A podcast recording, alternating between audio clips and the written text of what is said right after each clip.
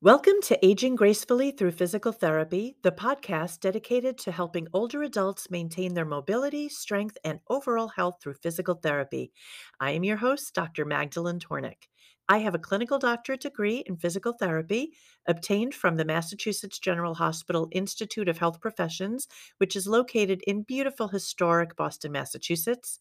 And I have over 15 years of clinical experience across all settings, treating adults in the acute stage of recovery all the way through to advanced training for sport and work specific activities. I also have a private practice in the beautiful Seacoast region of New Hampshire. Before we get started, please keep in mind that the information provided in this podcast is for informational and educational purposes only. The content is not intended to be a substitute for professional medical advice, diagnosis, or treatment. Always seek the advice of your physician or another qualified healthcare provider before starting any exercise program. Never disregard professional medical advice or delay in seeking it because of something you have heard in this podcast. The makers of the podcast hereby disclaim any and all liability to any party for any damages arising directly or indirectly from any use of the content. As a physical therapist, especially as a physical therapist working primarily with older adults, most of the referrals I receive are to work with a client who has either had a history of falls or who have not had a fall yet, but is very unsteady on their feet, and their doctor was concerned that they were at risk for falls. So, in today, which is the third episode of my Balance and Fall Risk series, I am going to talk about how we determine what somebody's individual fall risk is. And not only that, I'm going to teach you how you can determine if you are at risk for falls right in the comfort of your own home. So, whenever I get a client who comes to me for the first time with one of these generic prescriptions from their doctor that says, please assess for balance and fall risk, I always start the conversation by asking them if they know why their doctor referred them to physical therapy in the first place. Sometimes people remember that they fell. Some people only remember that they fell if they hurt themselves. And some people will walk into the clinic with an extremely unsteady gait pattern, meaning the way that they walk is very unsteady. And they haven't yet fallen, and therefore they don't feel like there is anything wrong with their balance, and they have no idea why they were referred to me. Some people tell me that they have had some falls, but they aren't concerned about it because they think that falling is just another normal part of the aging process. Yikes. Do you remember in episode one when I told you over and over again that falling is not normal behavior no matter what the age? Oi, these folks are, are a little harder to get through, but we have ways of getting through to them too. Now, there is a fifth and final category of people I'm just going to briefly mention, and those are the folks who proactively sought out physical therapy because they were concerned about their balance. Those are the rare ones, however. They're also the easiest ones to work with because they have that insight and that self awareness that their balance is not great and they're being proactive in learning how to lessen their fall risk. Now, I don't want to say that those are my favorite people to work with because technically I'm not supposed to have favorites, but I will admit that working with people who are motivated to do their home exercise program and put in the work to get the benefits out of it, that's a really enjoyable and rewarding part of my job. So I'm just going to leave that there and move on.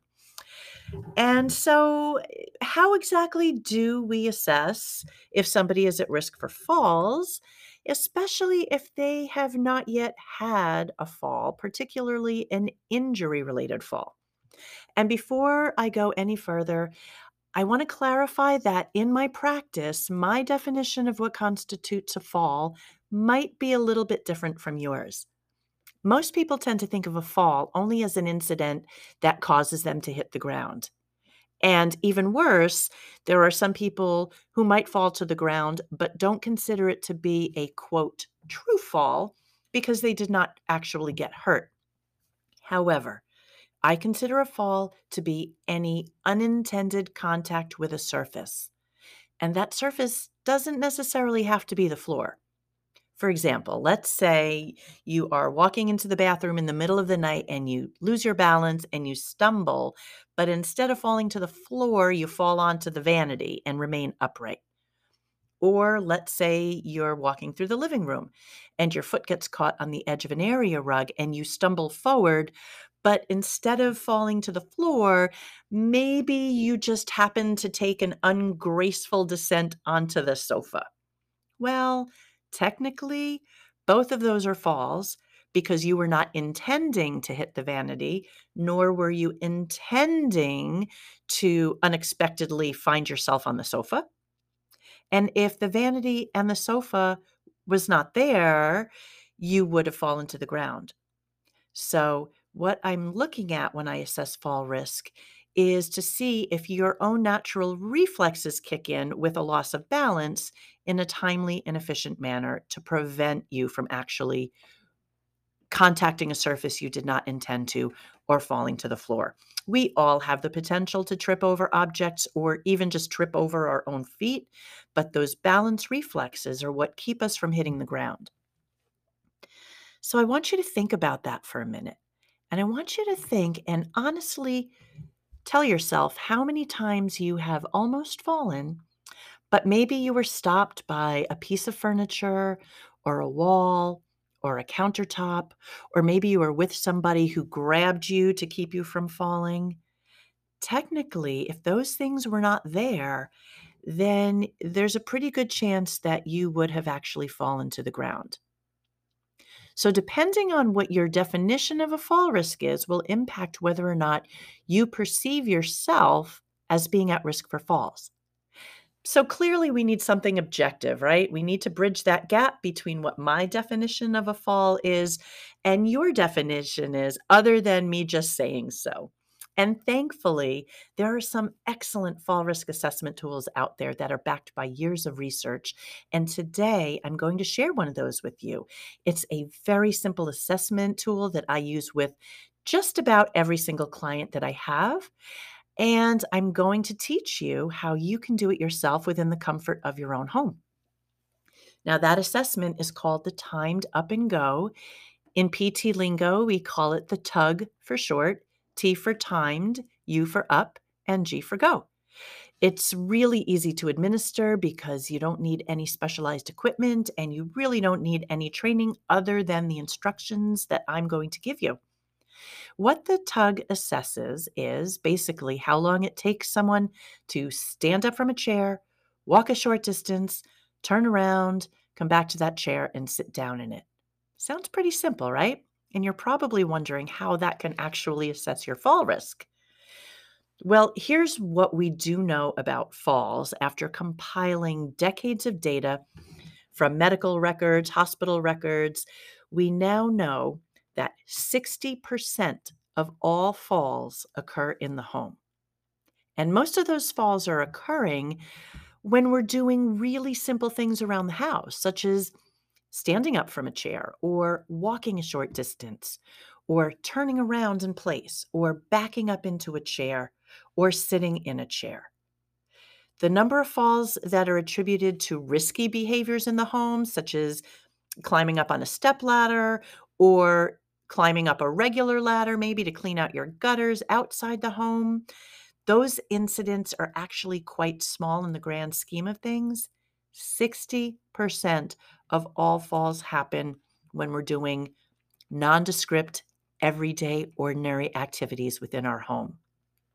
So, therefore, the most effective and accurate assessment tools need to be ones that take a look at our general day to day household tasks and break them down into their individual components and go from there. So now you're probably thinking, okay, how do we know that the amount of time it takes for somebody to complete the timed up and go accurately represents their fall risk? And I would answer that that's an excellent question. And here's how we know that. Whenever we look at any assessment tool, we want to look at certain properties to determine how accurate and reliable it is. And one of those properties that we look at is how consistent are those results if that assessment is being performed among a lot of different people. And what we know about the timed up and go is that it has extremely high reliability among all people that do it. So, what that means in real life is if I use my stopwatch to time a client doing the timed up and go, and every other PT in the clinic is using their stopwatch to time that same client doing the timed up and go, we should all pretty much get the same result.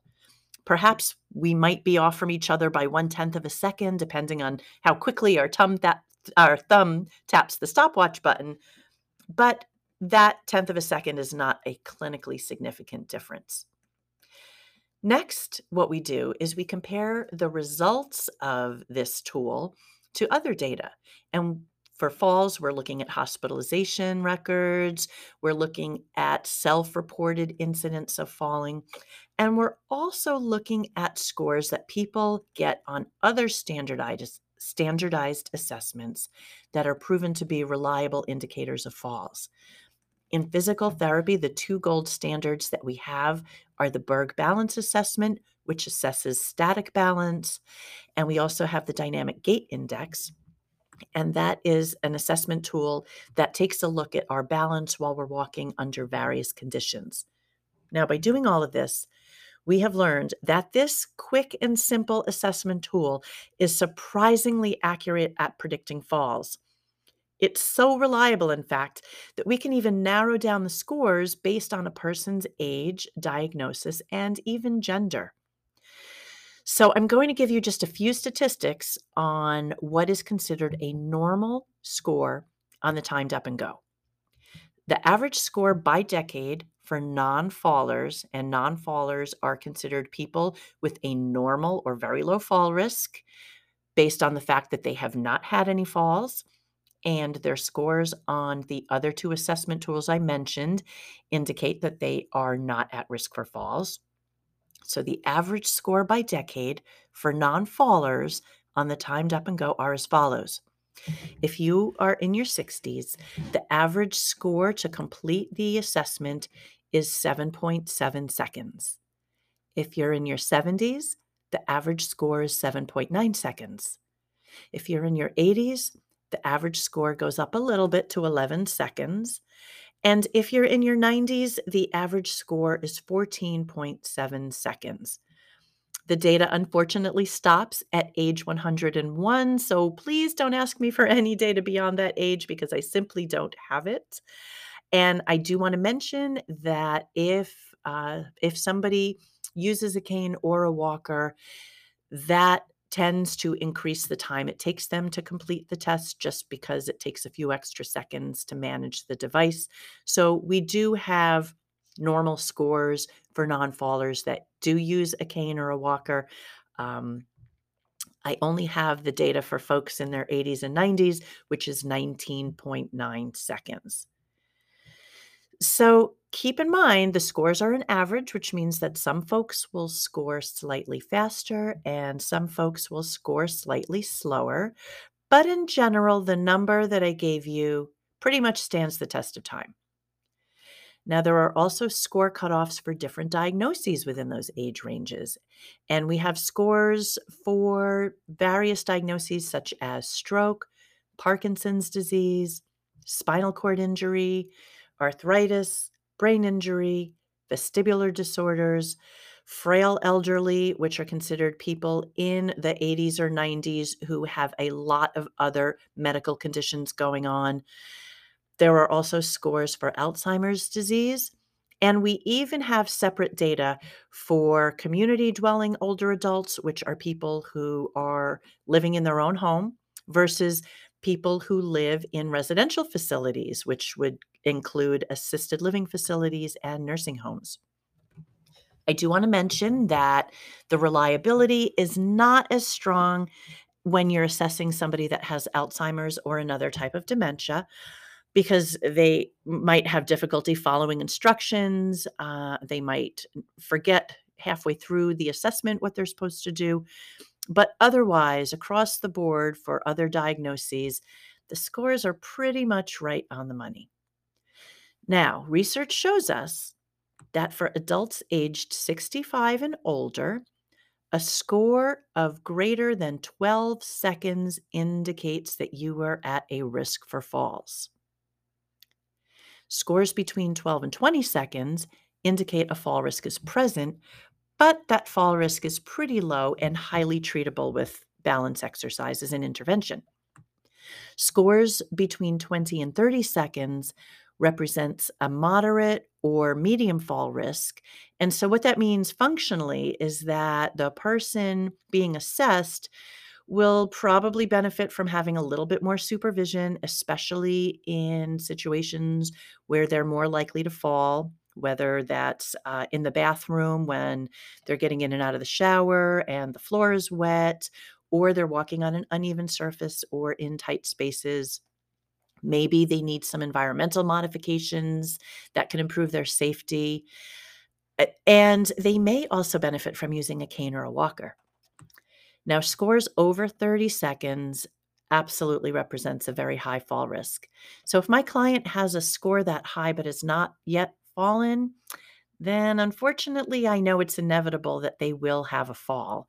In fact, I would be willing to bet that person probably has had some falls, but maybe doesn't remember them. Maybe they didn't hit the ground, or maybe they did hit the ground, but they were able to get themselves up independently and didn't get hurt. So that is the age group and the fall risk category that I that I like to focus on in my practice.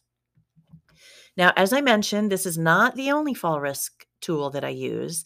And my comprehensive assessment will include many other things, such as uh, looking at their balance through the other two tests I mentioned, looking at muscle strength, looking at flexibility, looking at reflexes, looking at muscle tone, and many other things.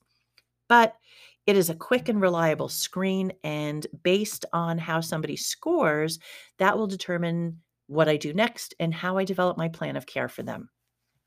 Okay, so now that you know what the tug is and why we do it, it's time to learn how we do it. And here's how. To perform the timed up and go, all you need is a standard wooden chair that sits about 17 to 18 inches high. The chair shouldn't swivel, nor should it have wheels. So you need a chair, you need a stopwatch, and the stopwatch on your phone is perfectly fine, and a piece of tape. What you're going to do is place that chair in the middle of the room. Well, it doesn't have to be in the middle of the room, but it shouldn't be braced against a wall or another piece of furniture. It should be freestanding because you want to see when that person goes to stand up if they're somehow pushing back with their legs on the chair so that as they're standing, that chair starts to slide back and create some space between them and the furniture so that if they do lose their balance during the process of attempting to stand, they might not end up back on the chair. They they they might have created a gap big enough to cause them to fall down on the floor.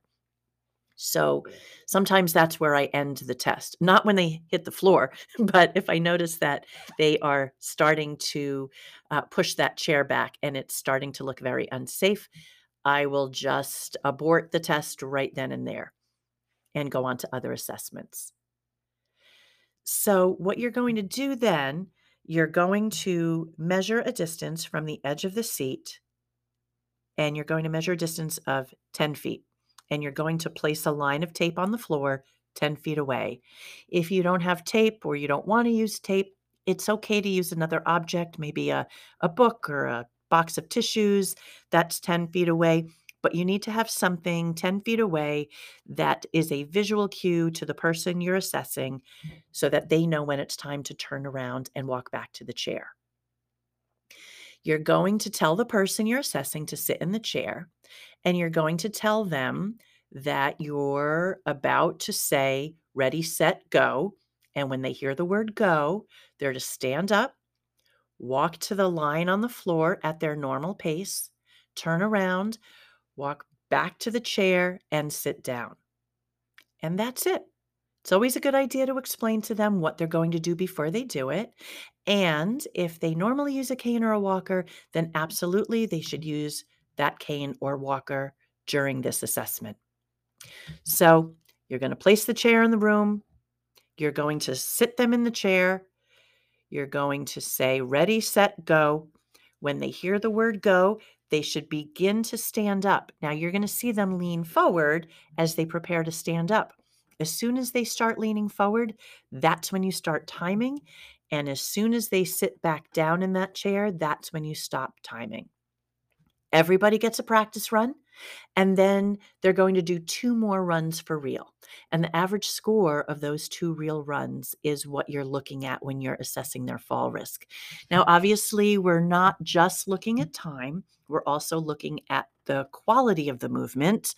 Um, one of the things I mentioned earlier what's going on when they're attempting to stand up from the chair. Um, how safe are they when they're walking? How steady are they on their feet? Um, so observation goes a long way, but really we can use the test score as a pretty good and reliable indicator at what their fall risk is. So you can turn this into a really fun party game if you like. And next time you have people over, just do the timed up and go game. In fact, it's really even more fun if you do this among all different age groups because you're going to see the young people do all sorts of goofy things. And then you're going to see people in their middle ages try to keep up with the young people. And it and it's a lot of laughs and it's a really fun game. So, hey, I encourage you at your July 4th barbecue to play the Timed Up and Go game and let me know how it goes. Now, obviously, we know that this is not the only thing that impacts balance.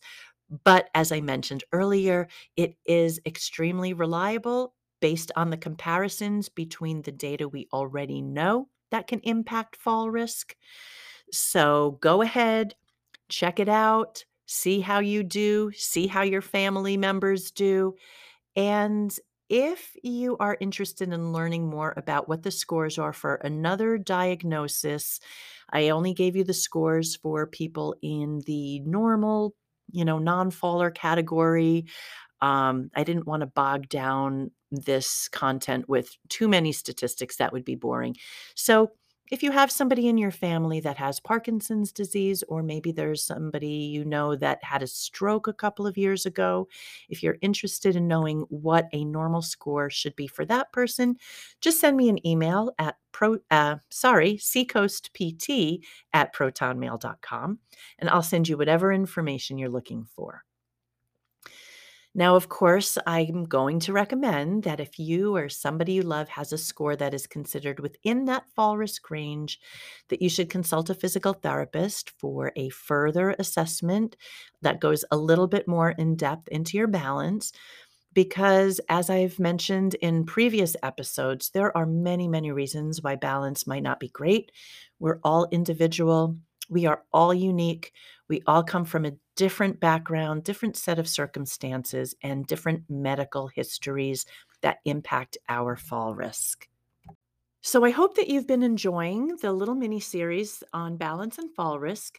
Next week will be the final episode in the series. And in that episode, you're not going to want to miss it because that's where we get to the fun stuff where I'm going to actually give you some balance exercises that you can start doing safely within the comfort of your own home without any need for any specialized equipment. And these exercises are guaranteed to improve your balance. So you're not going to want to miss it. Be sure to subscribe if you haven't already so that you're notified when the episode drops. And if you feel like anything you've heard has been helpful to you, and you know somebody, you have someone in your life, you're concerned about their balance, and you think maybe they would enjoy the content, please, I would be so grateful if you just shared this podcast with them. It's available pretty much anywhere you can find podcasts Spotify, Google, Amazon, Pandora, Stitcher, Apple. It's all there. So go ahead and share the knowledge. And I thank you for listening. I want you to have a great week. I want you to be healthy. I want you to be happy. And I want you, of course, to age gracefully.